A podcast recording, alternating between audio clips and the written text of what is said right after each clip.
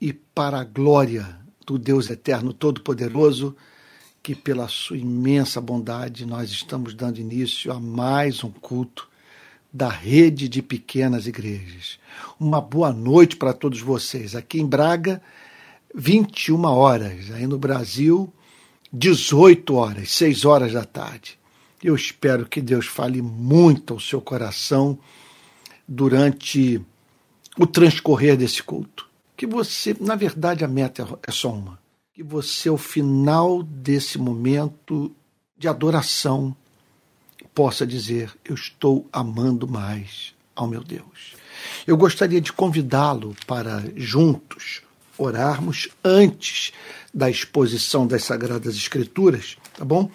E quer dizer, gostaria de chamá-lo para, antes de darmos início ao nosso momento de oração, de adoração, de confissão, de ações de graças e súplica, eu gostaria de pedir que você abrisse a Bíblia aqui, olha, no Salmo 112, 112, que diz assim: olha só, Salmo 112.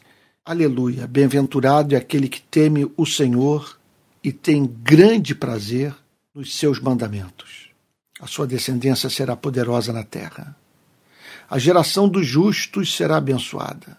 Na sua casa há prosperidade e riqueza, e a sua justiça permanece para sempre. Aos justos nasce luz nas trevas. Ele é bondoso, compassivo e justo. Feliz aquele que se compadece e empresta. Ele defenderá sua causa em juízo. Não será jamais abalado, será tido em memória eterna não se atemoriza de mais notícias, o seu coração é firme e confiante no Senhor. O seu coração, bem firmado, não teme, até que veja a derrota dos seus inimigos. Distribui, dá aos pobres, a sua justiça permanece para sempre, e o seu poder se exaltará em glória. O ímpio vê isso e fica com raiva, range os dentes e se consome o desejo dos ímpios perecerá. Sabe o que eu acho maravilhoso nessa passagem? Não é que apenas ela nos apresenta promessas feitas por Deus ao seu povo. Porque ao dizer que o justo é abençoado, essa passagem está falando sobre Deus acima de tudo. Ela não está falando, acima de tudo, sobre o justo. Ela está falando sobre aquele que tem prazer na justiça. E é o fato de Deus ter prazer na justiça que o torna amável aos nossos olhos. Porque ele certamente é onipresente, mas não usa do seu poder para perpetrar o mal. Certamente ele tem todo o conhecimento, mas não usa do seu poder para promover a injustiça. Nós não amamos porque ele é onipresente, onisciente ou onipotente. Nós o amamos porque ele é santo, santo, santo. Ele é infinito em todos os seus atributos. É infinito em santidade. E é a santidade de Deus que o torna amável para o coração do regenerado. E é esse Deus que nós vamos invocar agora. Vamos orar? Pai Santo, estamos aqui reunidos para expressar o nosso amor por Ti. Nós queremos lhe dizer que Tu és o nosso único e verdadeiro bem nossa alegria, nossa paz, nossa esperança. Nós queremos nessa noite adorá-lo na beleza da sua santidade, prestar culto a ti, não tão somente em razão do que o Senhor tem feito por nós, prestar culto a ti em razão do Senhor ser excelente. Senhor querido, perdoa as nossas transgressões. Há em nós o que é feio, há em nós o que não representa a pura expressão do espírito do Evangelho. Há em nós, Senhor, o que faz mal ao próximo.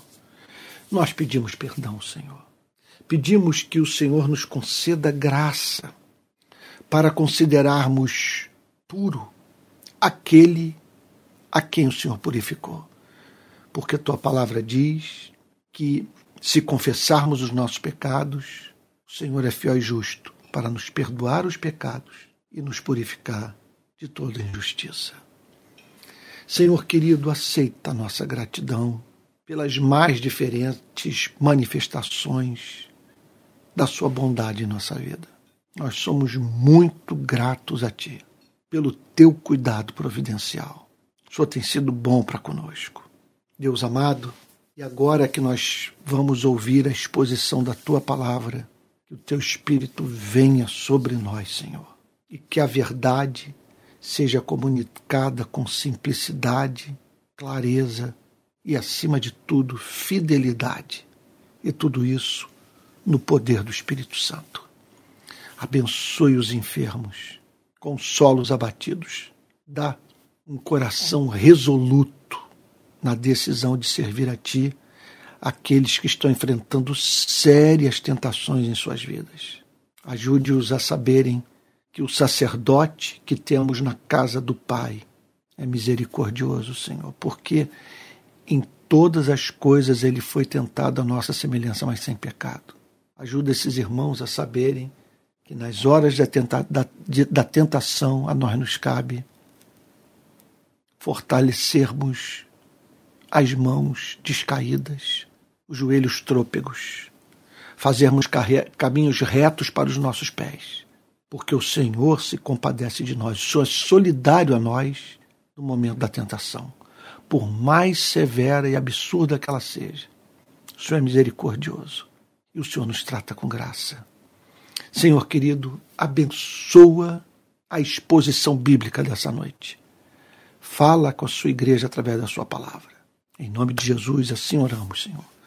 Com perdão dos nossos pecados. Amém. Amém. Irmãos queridos, eu vou pedir que todos abram a Bíblia no Evangelho de Mateus, Evangelho de Mateus, capítulo 16, versículo 24.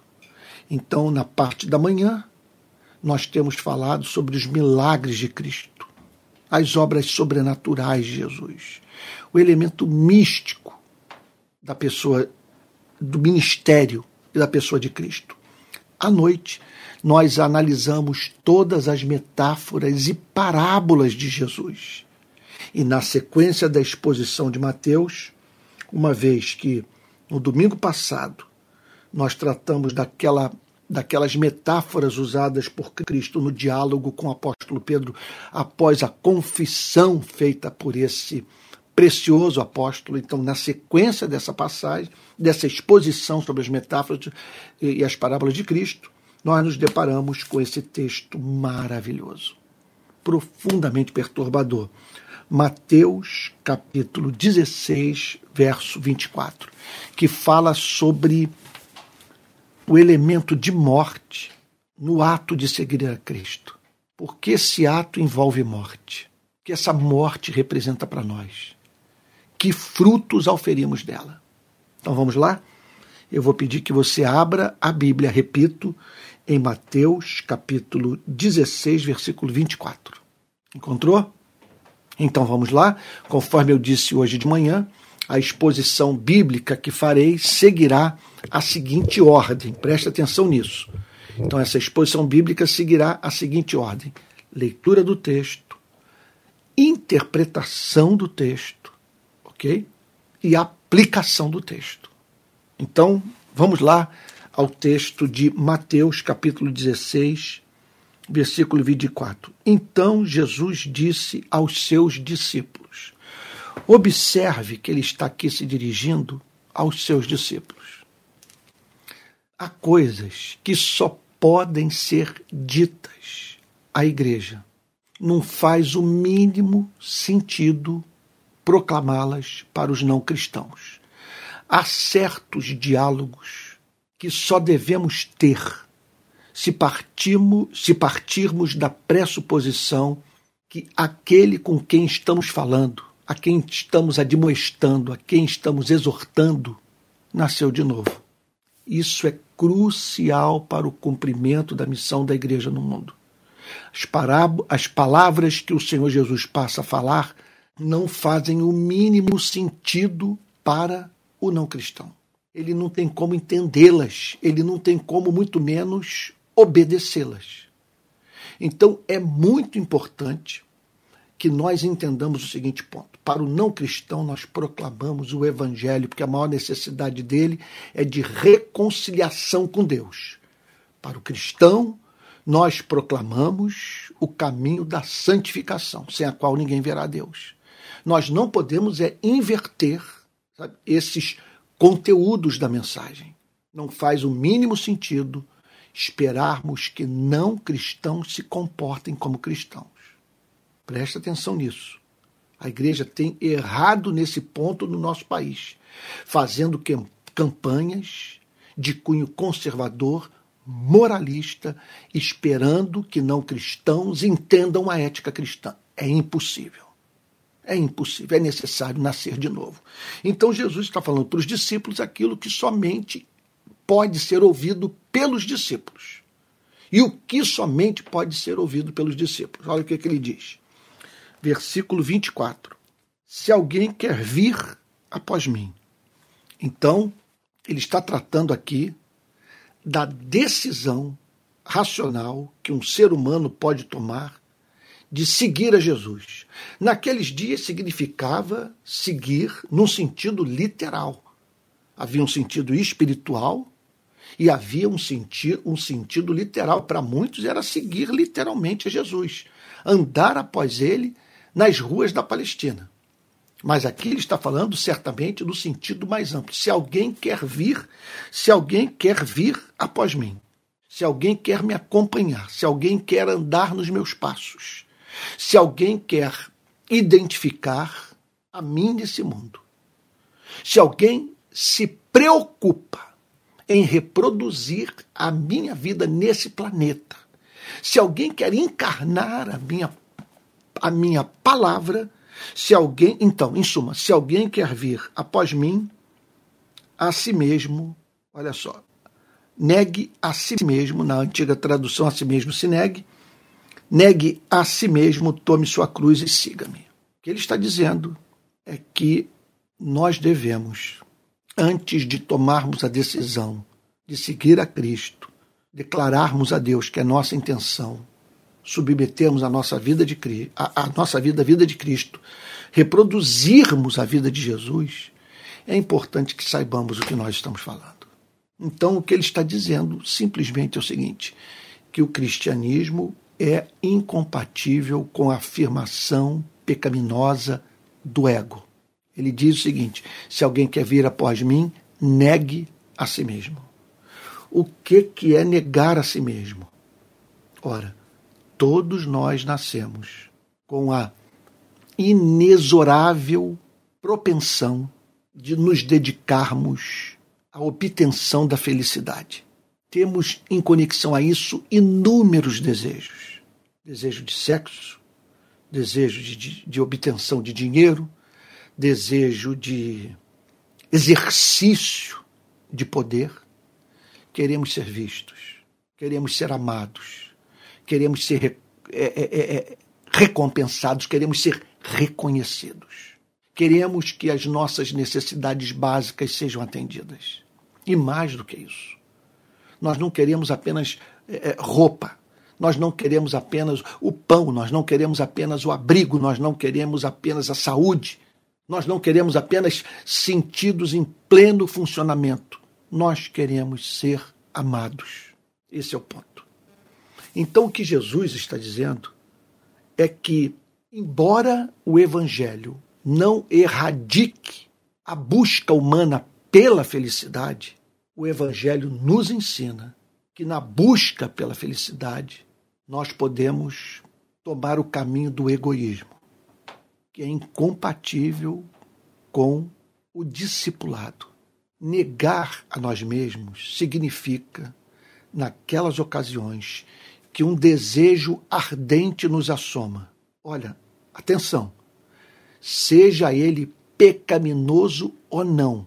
Veja só, o discipulado exige que nessas horas saibamos dizer não para nós mesmos, a fim de que sejamos capazes de reproduzir a vida de Cristo, seguir fielmente a Cristo, sabe?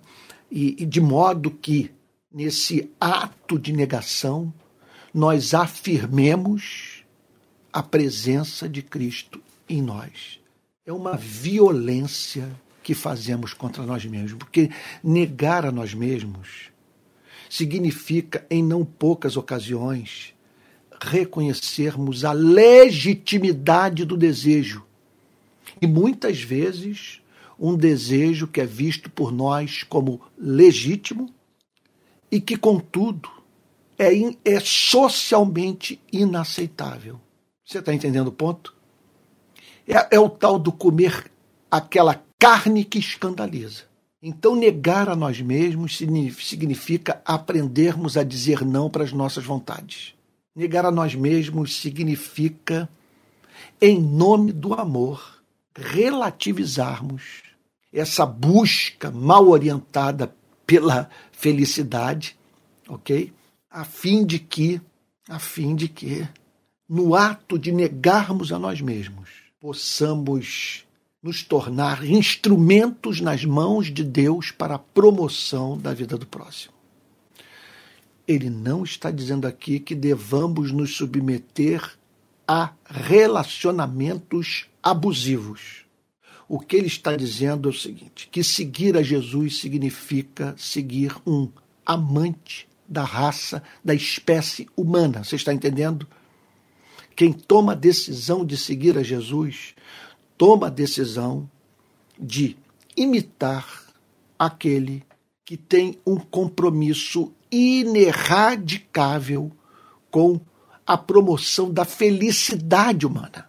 E, portanto, é impossível que nessa busca por reproduzirmos a vida de Cristo e assim viabilizarmos a vida daquele que a providência divina colocou em nosso caminho, a fim de ser socorrido por nós. Veja só, é impossível que vivamos essa vida na sua plenitude sem negarmos a nós mesmos, sem termos. Então, olha, veja só, é claro, é, é que, veja, é, tudo é muito dialético. Então, é claro que se você sentar comigo para conversar sobre sua vida, pode acontecer de você me ouvir dizendo: olha, é, Jesus não põe fardos pesados sobre os nossos ombros. Você está se so sobrecarregando de culpa e preocupado com aquilo que não preocupa a Deus. A sua relação é por demais subserviente com pessoas que o exploram. Você está submetido a um relacionamento abusivo. Tudo isso é é possível que você me ouça falar para você e é possível que eu ouça você falar para mim. Contudo, contudo, não há como eliminarmos do cristianismo esse elemento de autonegação. O que eu estou querendo dizer é o seguinte: é que você vai me procurar com os seus problemas e você me verá dizendo: você tem que negar a si mesmo nessa área de sua vida.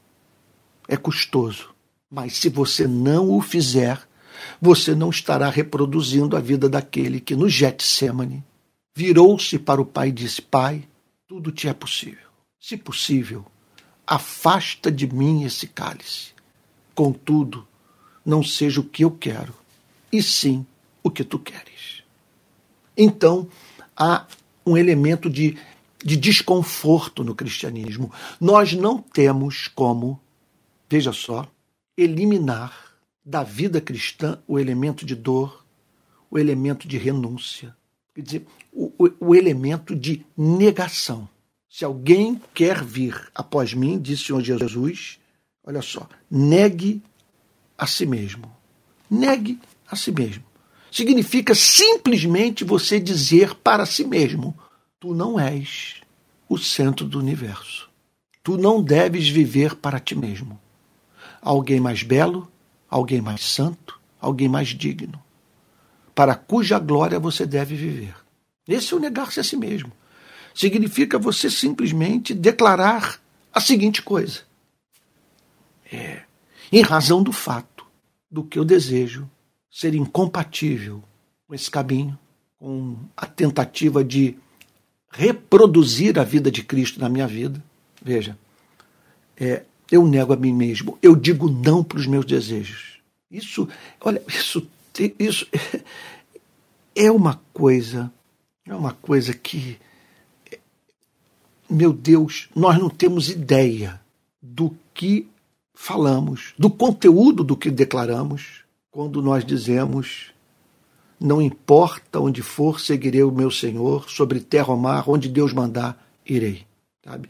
Nós não temos ideia das consequências práticas do que nós declaramos.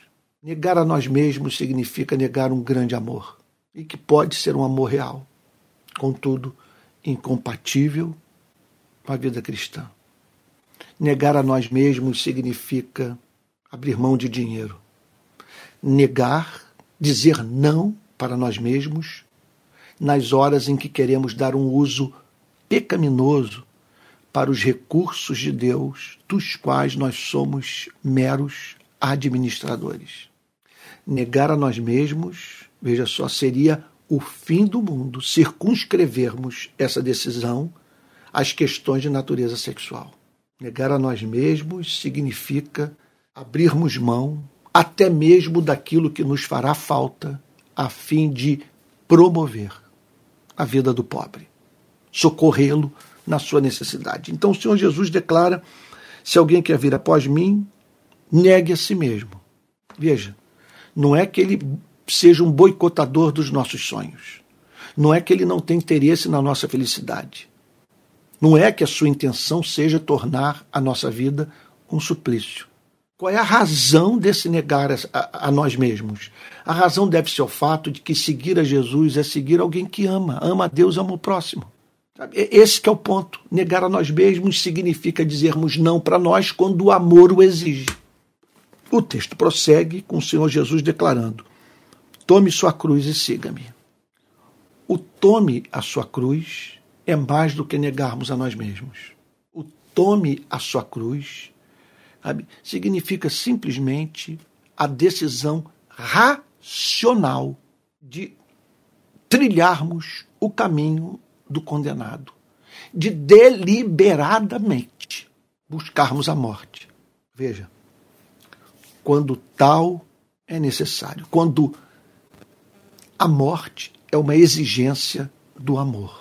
E a parte mais dramática da vida cristã é quando esse negar a nós mesmos, esse tomar a cruz, essa decisão de morrermos para que na nossa morte pessoas encontrem vida. O mais difícil é quando temos que abrir mão do que é legítimo, mas que o amor exige, declarando ser propriedade sua. Portanto, se alguém quer vir após mim, negue a si mesmo, tome sua cruz e siga-me. Não é seguir a tradição teológica da sua igreja.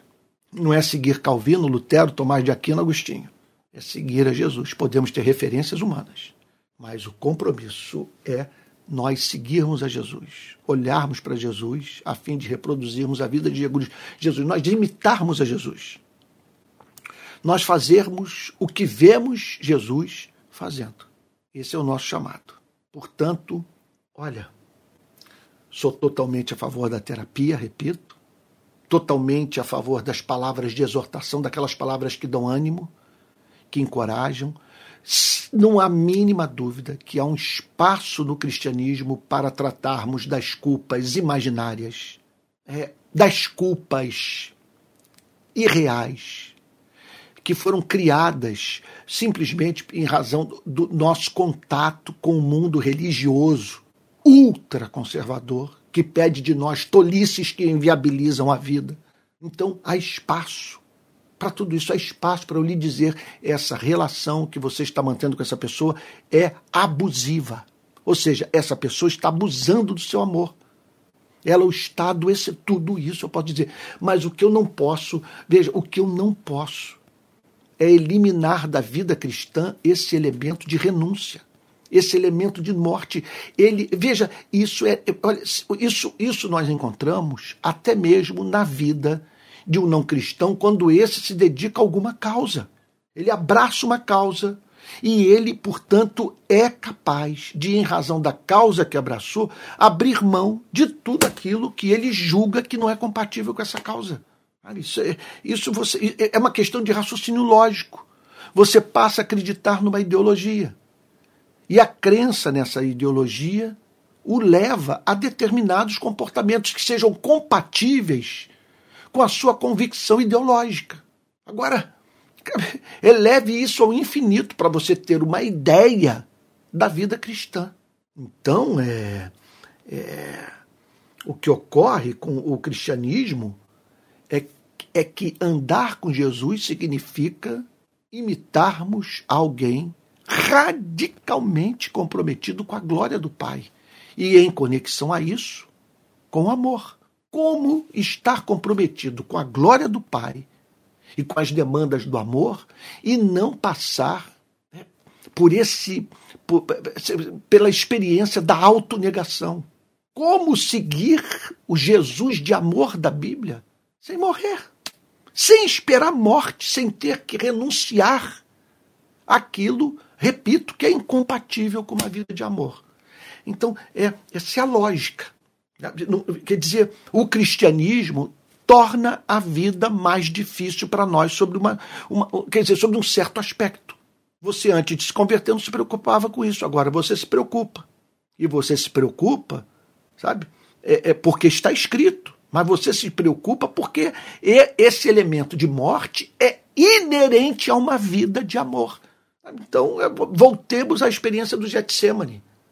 Jesus ver o rosto do Pai se apagar, provar o inferno na cruz. Tudo te é possível, se possível, afasta de mim este cálice. Contudo, não seja o que eu quero, sim o que tu queres.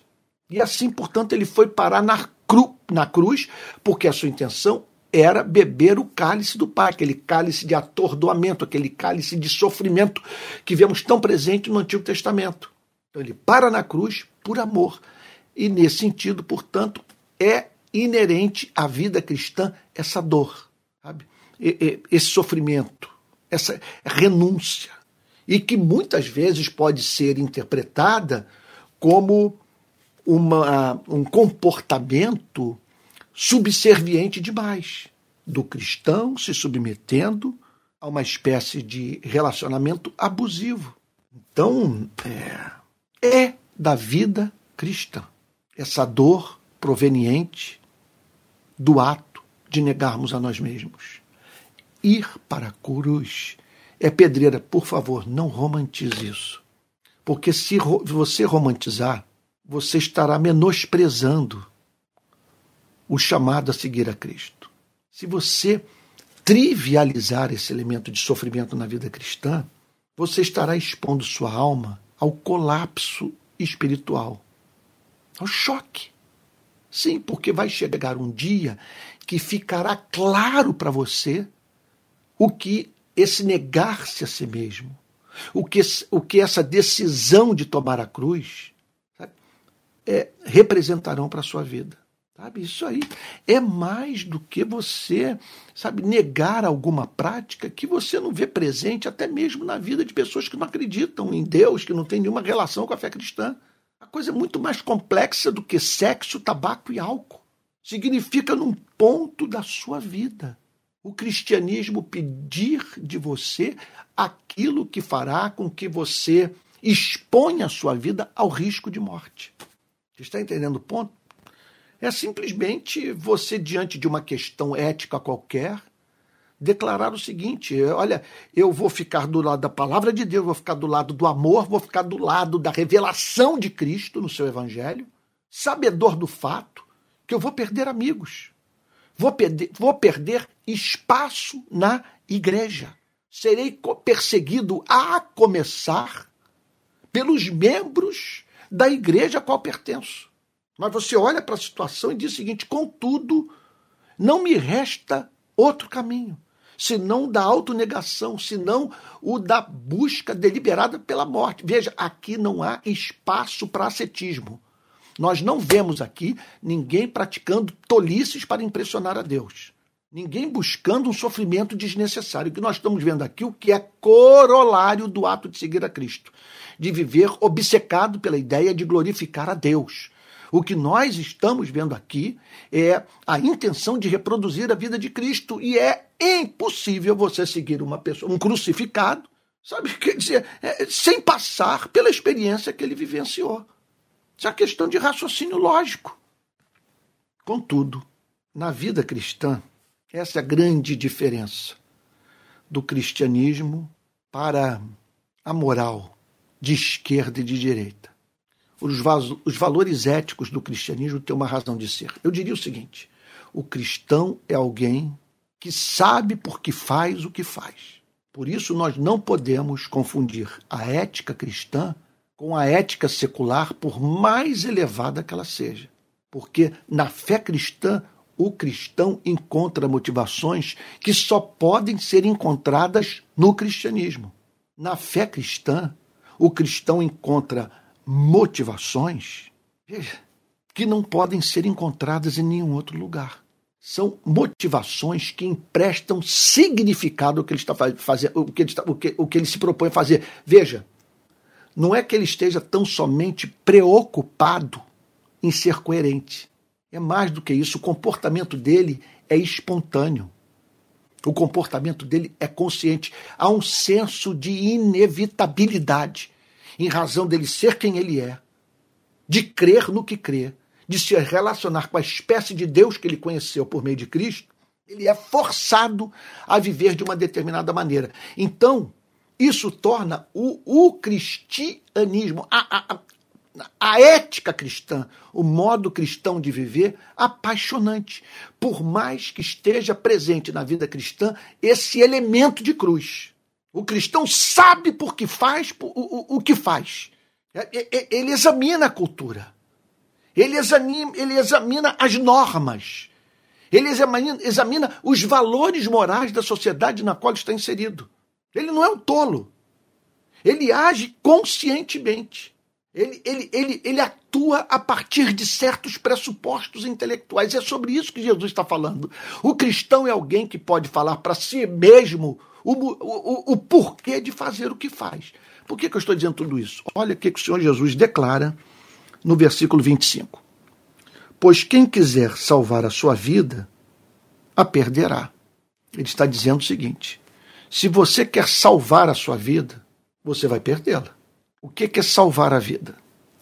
Salvar a vida significa o seguinte: eu quero que minha vida esteja viva para esse presente mundo.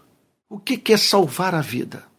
É você oferecer a si mesmo tudo aquilo que o torna feliz, em grau máximo, nesse planeta, de acordo, de acordo com os meios, com os princípios, com as motivações deste século. Então, se alguém quer salvar a sua vida, olha só o que o texto está dizendo. Pois quem quiser salvar a sua vida, a perderá. Então, há duas interpretações, há duas formas de ver essa passagem, uma negativa e uma positiva. Se você quer salvar a sua vida, é importante que você entenda que é necessário que você a perca. Se a sua intenção é salvar a sua vida nesse planeta, você a perderá. Então, o texto diz: se alguém, olha só, Pois quem quiser salvar a vida, a perderá. Se você quer salvar a sua vida, você a perderá. Vamos parar para pensar, porque isso aqui nos remete para duas espécies de pensamento. Veja, se eu quero salvar a minha vida nesse planeta, para esse planeta, para as demandas deste mundo, se eu me sujeito ao script que me é passado pela cultura, você está entendendo o ponto? Se eu estou reproduzindo a vida de alguém, quer dizer, a espécie de vida que alguém prescreveu para mim, se eu estou fazendo isso, eu vou perder minha vida. Agora, se eu quero salvar a minha vida nos termos de Deus, se eu entendi o significado cristão de salvar a vida, o que é salvar a vida o cristianismo? Salvar a vida para o cristianismo é numa noite enluarada você ter alguém no universo para quem é, é, pode expressar a sua gratidão Salvar a vida é comer a comida e sentir o sabor. Salvar a vida é ser chamado de filho de Deus. Salvar a vida é ser habitação do Espírito Santo. Salvar a vida é sentir o perfume de Jesus. Salvar a vida é ter propósito para essa existência. Salvar a vida é ter resposta para o enigma da morte. Salvar a vida é se sentir perdoado, é se sentir amado, é se sentir abraçado, é saber que seu nome está escrito no livro da vida. Salvar a vida é ver a Deus como Deus excelente, é mais do que crer em Deus. Não é crer em Deus como os demônios creem. Salvar a vida é escrever poesia para Deus. E tornar a vida uma poesia. Isso é salvar a vida. E se você quer salvar a vida, se você quer eternidade, se você não quer ser condenado, se no dia do juízo final você não quer ser apartado do reino dos céus para sempre, tem que haver esse elemento de perda. Tem que haver esse elemento. Eu, aí eu pergunto a você: me mostre como, como eximir o cristão desse compromisso com a reprodução da vida de Cristo, com a cruz. É impossível. Gente, isso é, é lei, isso é causa e efeito. Eu passo a seguir alguém que ama, e ao reproduzir uma vida de amor, amor a Deus e amor ao próximo, eu experimento essa morte em mim. Seguimos alguém que, sendo rico, se fez pobre para enriquecer a muitos. Essa foi a obsessão de Cristo e não tem como ser diferente. E aí então, o Senhor Jesus declara: quem perder a vida por minha causa, esse a achará. Quem perder a vida, então ele está falando o seguinte: alguém perdeu a vida. Perdeu a, perdeu a vida o quê? Perdeu a vida nesse planeta. Quer dizer, ele tomou a decisão de não ser rei nesse mundo. Sabe? É, é, quer dizer, ele rompeu com a realidade socialmente construída. Ele, ele passou sobre o escrutínio da verdade revelada os valores desse mundo, o script desse mundo. Você está entendendo isso? Passa um script para você e para mim. E lá estamos nós cumprindo fielmente o que a cultura prescreve, prescreve sem ao menos pararmos para examinar o que está sendo exigido de nós, se faz sentido ou não. Então, quem é o cristão? Quem perder a vida por minha causa, esse achará. O cristão é alguém que perdeu a vida. Ele, quer dizer, ele perdeu. Esse, esse planeta fez a Foi dito para os cristãos o seguinte: tudo isto te darei se prostrado me adorares. E o cristão disse: Não, eu não quero tudo isto. Você perder a vida. Eu não quero que o mundo, o diabo e a carne tenham me oferecer. O que Jesus está dizendo é que quem faz isso por amor a Ele, quem perder a vida por minha causa. Veja só, não é por uma ideologia. Não é por uma ideologia. Veja só, não, tá, não é por um partido político. Não é perder a causa, não é perder a vida. Veja só, ele não está falando sobre você perder a vida em razão do fascínio por um político profissional. Está falando isso. Não está falando nem de você dar vida pela pátria. Ou da vida pelos valores da sociedade burguesa, os valores de esquerda, os valores de direita. É por minha causa. Você faz o que faz porque você ama Jesus. Você faz o que faz porque você o conheceu e não o faria porque você é de Jesus. Você não teria força para fazer mais nada. Esse é o ponto. Sem Jesus você teria dificuldade de sair de casa. Quem perder a vida por. Veja só, quem perder a vida por minha causa. Não é que essa pessoa. Vamos, vamos pegar o caso de Martim Lutero. No mosteiro, no mosteiro, julgando que se abster do intercurso sexual com mulher era vontade de Deus para sua vida. Foi um suplício. Calvino diz nas, nas Institutas que a natureza puniu aqueles que viviam a chamada vida monástica porque aquelas pessoas se insurgiram contra desejos naturais dos seres humanos, criados por Deus. A natureza os puniu, eles foram contra a natureza, ao tentarem se abster de algo para o qual eles não estavam preparados. Os instintos clamavam pela satisfação daquele desejo. E eles disseram não. E ao, e ao dizerem não, desenvolveram neuroses e até mesmo comportamentos pecaminosos. Foram punidos pela natureza. Portanto, um dia Lutero compreendeu que Deus não estava exigindo dele aquela tolice. Vem a reforma, a primeira coisa que ele faz é se casar com Catarina, com a, com, com a chamada Catarina Vambora, sua esposa, que, entre outras é, é, virtudes, sabe, é, era capaz de produzir a cerveja que Lutero gostava de beber.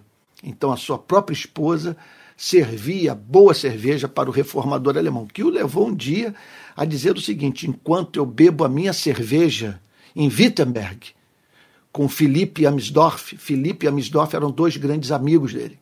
Felipe Melancon, Felipe Melancon e Amsdorff. Quando eu bebo a minha cerveja com o meu, os meu Felipe Amsdorff, a minha palavra vai destruindo o papado. Ele pregava, os seus textos eram espalhados pela Alemanha, iam para tudo que é canto, ok? E ele via a sua palavra destruindo é, a, a, uma, uma, uma concepção do cristianismo é, que não tem a mínima relação com o cristianismo dos evangelhos. Ele diz o seguinte: nessas horas eu ia beber cerveja e minha palavra causando aquele estrago todo na, naquela, na, naquele mundo que precisava, de, acima de tudo, de uma reforma. Então, o texto não está falando sobre isso. Quando ele diz assim: quem perder a vida por minha causa, esse achará. Está dizendo o seguinte: e se você perder a vida por amor a Jesus, você estará perdendo aquilo que realmente é incompatível com o amor, com o discipulado, com a vida para a glória de Deus. Você não estará buscando sofrimentos desnecessários. Não é isso. Não é você só ser feliz quando está mal. Não é isso. O que o texto está dizendo que Jesus quer nos ensinar é que acontece isso na nossa relação com Ele. Chega um ponto em que nós temos que abrir mão de algo que nos é muito caro, mas cuja renúncia fará com que na nossa morte pessoas encontrem a vida. Meu Deus, você não tem ideia, se você é cristão de verdade, do que, do que o aguarda, para onde essa fé pode levá-lo.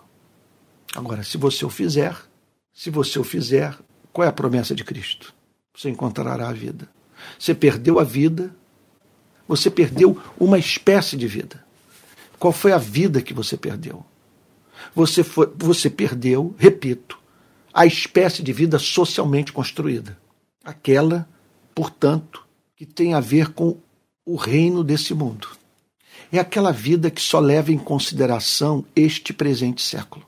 Então, para esse mundo, quer dizer, para as expectativas que são criadas pela cultura no coração de quem não nasceu de novo, que você, o que, a, a decisão que você tomou é um ato de rematada loucura.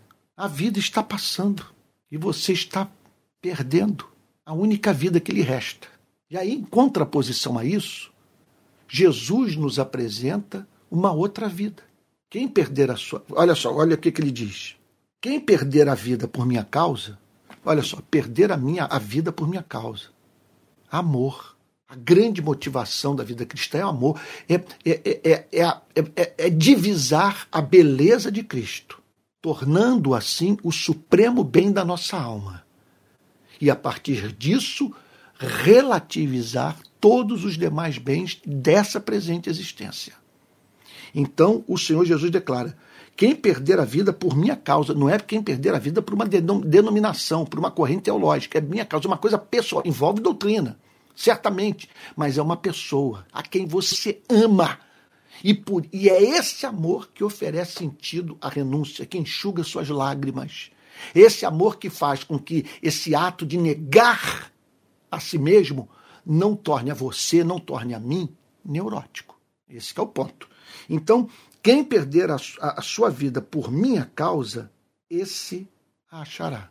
Então você perde a vida, por amor a Jesus, e aí você encontra a vida. Portanto, é óbvio que o Senhor Jesus está falando sobre dois conceitos de vida, duas concepções, dois modos de existir. Você abre mão de uma vida a fim de obter uma outra espécie de vida. A vida. A vida. Na verdade, tudo que nós queremos é, é viver. Não é apenas viver para sempre, é viver uma vida que faça sentido, uma vida que atenda às nossas demandas estéticas, espirituais, morais, intelectuais. Nós queremos isso. Isso é legítimo. O cristianismo não quer erradicar isso. Agora, o cristianismo, ele redefine a palavra vida. Esse que é o ponto.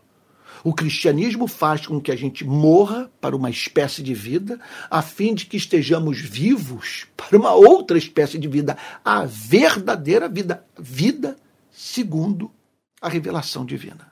Quer dizer, é aquela espécie de vida que é condizente com a imagem e semelhança de Deus, com a imagem e semelhança de Deus restaurada pela regeneração na sua e na minha vida. Quer dizer, é uma vida que atende às demandas de seres que Deus criou e que Deus sabe o que pode torná-los verdadeiramente felizes. Quem perder a vida por minha causa, esse achará. Só pelo fato de você ter uma motivação na vida para perder a vida, você já encontrou a vida. Porque a pior coisa é você não ter para, para quem morrer, a quem servir. Você está entendendo o ponto? Nós estamos trabalhando para alguém. Nesse planeta é impossível vivermos sem estarmos servindo alguém. E quem é o cristão? O cristão é aquele que encontrou alguém absolutamente amável a quem servir. E porque Cristo é excelente, ele é o objeto maior do amor, das afeições do cristão. O cristão é alguém que tem as afeições fixadas em Cristo.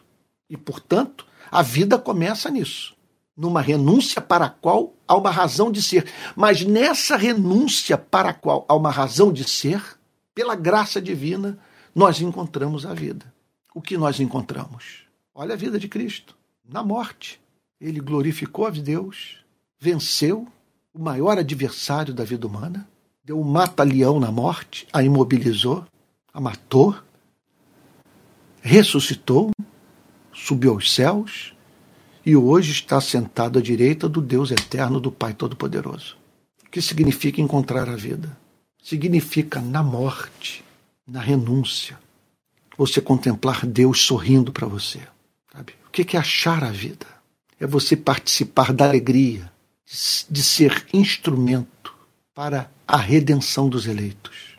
Que achar a vida é você se tornar consciente do fato de que Deus está sendo glorificado através do que você fala e faz. Sabe? Então, o que é a vida, vida plena. Sabe? É uma felicidade que não se teme perder, porque você é de Jesus. Sabe? É o sorriso do Pai. Sabe? É, é alegria no Espírito Santo que lhe é concedida porque o Pai honrou. E porque é inevitável ser feliz quando se percebe objeto do amor complacente de Deus. Quando Deus vira-se para você e para mim e diz: Tu és o meu filho amado, em ti eu me comprazo. Tu és o deleite da minha vida.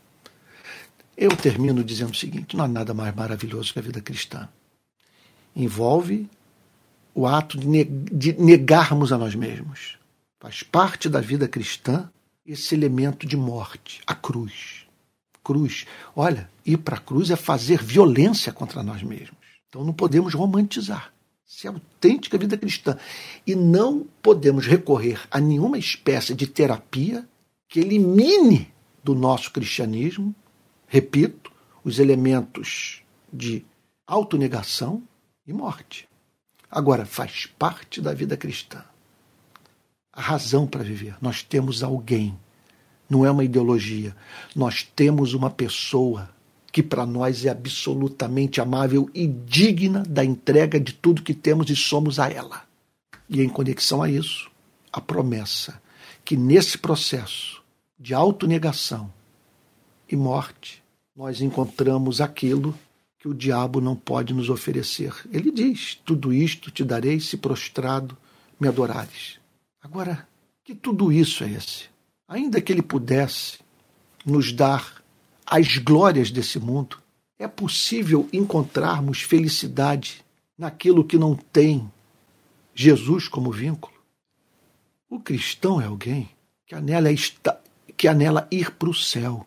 E a grande motivação do cristão para ir para o céu é que lá no céu ele vai encontrar o seu melhor amigo, o seu irmão, seu redentor, sem intermediários, e o contemplará na sua beleza e receberá o amor mais puro e santo, manifestado na relação de Jesus com aqueles que o Pai lhe deu para que fossem salvos pelo sangue do Cordeiro. Que Deus o abençoe. Eu, eu não vou conseguir terminar a exposição bíblica. Então, o que aconteceu de manhã está acontecendo no culto de hoje à noite. Eu não vou terminar porque eu já avancei demais no horário e, portanto, na semana que vem eu vou, juntamente com você, analisar os versos 25, ou melhor, os versos 26, 27 e 28. Na semana que vem nós vamos tratar dos versos subsequentes por enquanto nós ficamos por aqui. Então, na semana que vem, nós vamos fazer uma recapitulação do que vimos e avançar para os arrebatadores versos é, é, seguintes. dessa passagem maravilhosa do Evangelho de Mateus.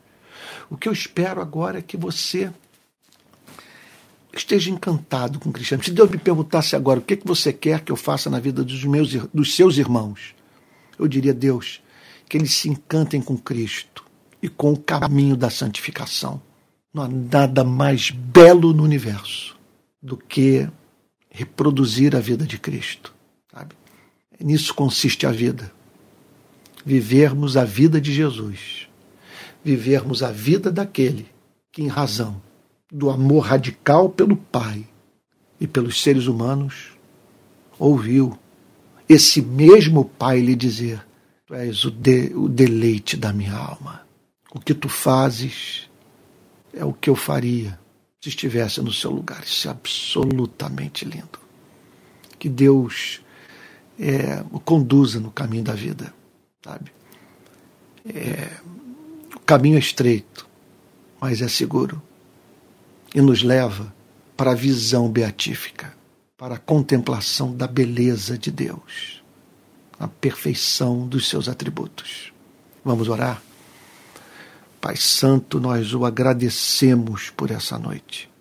Que passagem maravilhosa, Senhor querido.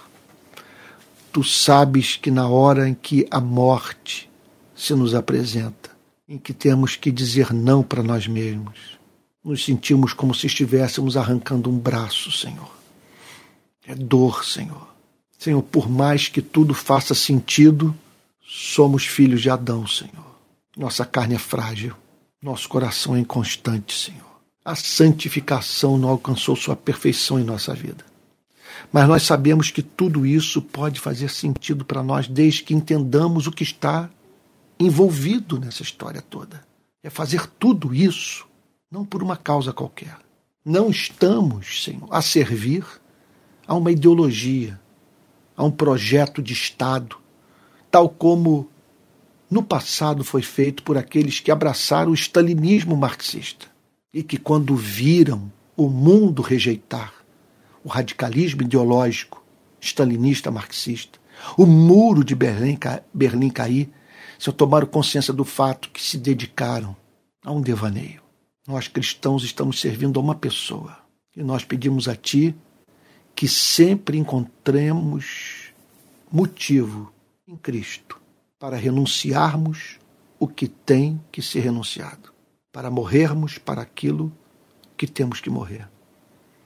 E nós encerramos esse culto lhe dizendo, Senhor, que nossa vida não pertence a nós mesmos. Só pedimos graça, Senhor. Só pedimos graça para que nada em nós faça o próximo tropeçar, entristeça o Espírito Santo. Em nome de Jesus, Senhor. Amém. Amém. Irmãos queridos, eu estou sob o abalo dessa mensagem. Meu Deus do céu. Que texto. Semana que vem nós vamos voltar a ele. O Espírito Santo vai continuar trabalhando em nossa vida. E assim eu espero que na rede de pequenas igrejas, sabe, surjam cristãos diferentes nesse país cristãos cuja vida seja a pura expressão do que nós acabamos de ver. Gente morrendo a fim de que outros vivam e tudo isso por amor a Jesus. Meus irmãos queridos, eu estou no meu penúltimo, mudando de assunto completamente, eu estou no meu penúltimo domingo aqui em Portugal. Então, a missão está sendo é, cumprida a minha querida esposa já entrou com processo de aquisição de cidadania. Minha filhinha Alissa hoje é portuguesa, tal como os meus dois, meus, os meus dois outros filhos, os meus dois outros filhos, Pedro e Mateus, e eu. E assim nós teremos uma família portuguesa. Nenhuma intenção de vir para cá, de largarmos o Brasil, nada disso. Somente as raízes estão aqui, é muita história, muito parente. Eu disse hoje de manhã que ontem eu visitei a Quinta, Cabe aquele cantinho lá, aquele pedaço de terra dos meus tataravós. É tudo muito emocionante. E essa semana eu vou almoçar com parentes, sabe? É muito, isso é muito legal. E está sendo um momento de renovação depois de quatro anos de muita batalha no Brasil. Obrigado por aqueles que entendem que não estão me julgando por estar em Portugal, tá bom? Eu hesitei em falar por conta dos, pré, do, do, dos julgamentos, do, dos do, do, daquele, daquela espécie de pré-julgamento que é fruto de muito ódio, de muito preconceito. Mas acabou que eu falei: olha, vale a pena dizer o que está acontecendo. É, é, vale a pena dizer o que está acontecendo, porque eu estou me comunicando com gente que me ama, que me acompanha há muitos anos. Tá bom? Então eu volto. É, domingo que vem é o último do domingo que eu estarei aqui. Sabe, a Bernadette está perguntando se eu vim para cá para descansar. Eu estou descansando estou pensando nas novas metas para o meu ministério. Estou aqui, então, é, para que meu filho, para que o, a minha filha se tornasse portuguesa, já se tornou, minha mulher, um monte de coisa, rever parentes e tal, e, e tudo isso, né? Então, domingo que vem é o meu último domingo aqui. E aí, no último domingo de fevereiro, darei início não, no último domingo de fevereiro, não. A partir do primeiro domingo de, de março, darei início aos cultos presenciais à noite, em Niterói, na pequena igreja que se reúne lá em casa. Tá bom? Primeiro domingo de março. E eu espero, no primeiro domingo de março, dar início aos cultos presenciais da manhã no Rio de Janeiro. Esses, veja só, eu não estou ali plantando uma igreja. O que eu estou é criando um lugar para adoração no para o qual se dirigirão os membros das pequenas igrejas da região metropolitana do Rio de Janeiro. Será um local de adoração a ser utilizado por nós nas manhãs de domingo. E à noite eu estarei na minha pequena igreja dando exemplo, tá bom? Então é isso. Olha, então peço que vocês orem para que Deus revele esse lugar para nós que nós ainda não sabemos, para onde nos dirigir no Rio de Janeiro, tá bom? É, quero também dizer a todos que nós temos aqui um lugar para contribuição, um, um, Pix, que é o seguinte: é pixrpi22@gmail.com. Vou repetir: pixrpi22 tudo junto, pixrpi22@gmail.com. Se você depositar sua oferta, esses recursos vão chegar é, no, na conta da rede de pequenas igrejas. Com esse dinheiro, nós vamos ajudar os pobres, vamos pagar transmissão, é, alugar lugar, alugar um lugar para alugar um lugar para os nossos cultos presenciais. Uh, nós vamos pagar então tesoureiro, pagar é, é, é, é, contador e também montar a nossa equipe, entre tantas outras coisas mais. Então essas ofertas são muito necessárias, tá bom? Nós não recebemos dinheiro de nenhuma instituição. Sabe? Eu mesmo já estou vivendo da rede de pequenas igrejas, em razão de mudança, de tudo que vocês viram que eu passei e tal, e isso se refletiu na minha relação com uma instituição que me ajudava. E ela então cortou metade do meu sustento e a partir do final desse ano não vai me dar mais nada. Então eu estou precisando aí, sabe? Aliás, eu quero até aproveitar a ocasião para dizer o seguinte: pedir perdão a todos pelas vezes em que os irmãos viram aparecer na, nas descrições desse vídeo no YouTube, vídeos da rede de pequenas igrejas, um pedido de oferta para o meu ministério. Eu não estou fazendo isso. Julguei que não, não, não é sábio fazê-lo. Então, nesses cultos, as ofertas devem ser é, canalizadas para a rede de pequenas igrejas, tá bom? Agora, nos meus vídeos, nos vídeos que eu faço, é, é, é, que não tem relação direta com os cultos da rede de pequenas igrejas, aí sim eu me sinto mais livre, porque eu estou precisando do sustento, o trabalhador é digno do seu salário, eu não tenho alternativa. Eu preciso, é, sabe, é, as perdas foram muito grandes nesses últimos anos. Muitas portas se fecharam em razão da, de tudo que vocês me viram fazer de 2018 para cá. Já, muita coisa havia sido feita, mas quando que, que, que atraía a oposição, mas quando se tornou necessário é, dar nome, sabe, e, e ser mais enfático na condenação da aliança que a igreja fez com a extrema direita, do ultraconservadorismo no nosso país, aí então a relação se esgarçou com muita gente. Não que eu tenha brigado pessoas, mas pessoas que passaram a, a, a me ter como inimigo, como falso profeta, como comunista. É, um comunista que penetrou no, no movimento evangélico brasileiro. Né? Então é isso.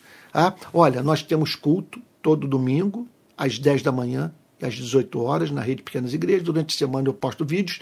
Os vídeos serão postados é, naquele ritmo do ano passado a partir de março. Por enquanto, como eu ainda estou de férias, eu não estou, eu não estou conseguindo produzir aquela quantidade de vídeos. Mas a partir de março, muita informação, muitos cursos que estarão disponíveis para todos, tá bom? Não deixe de congregar.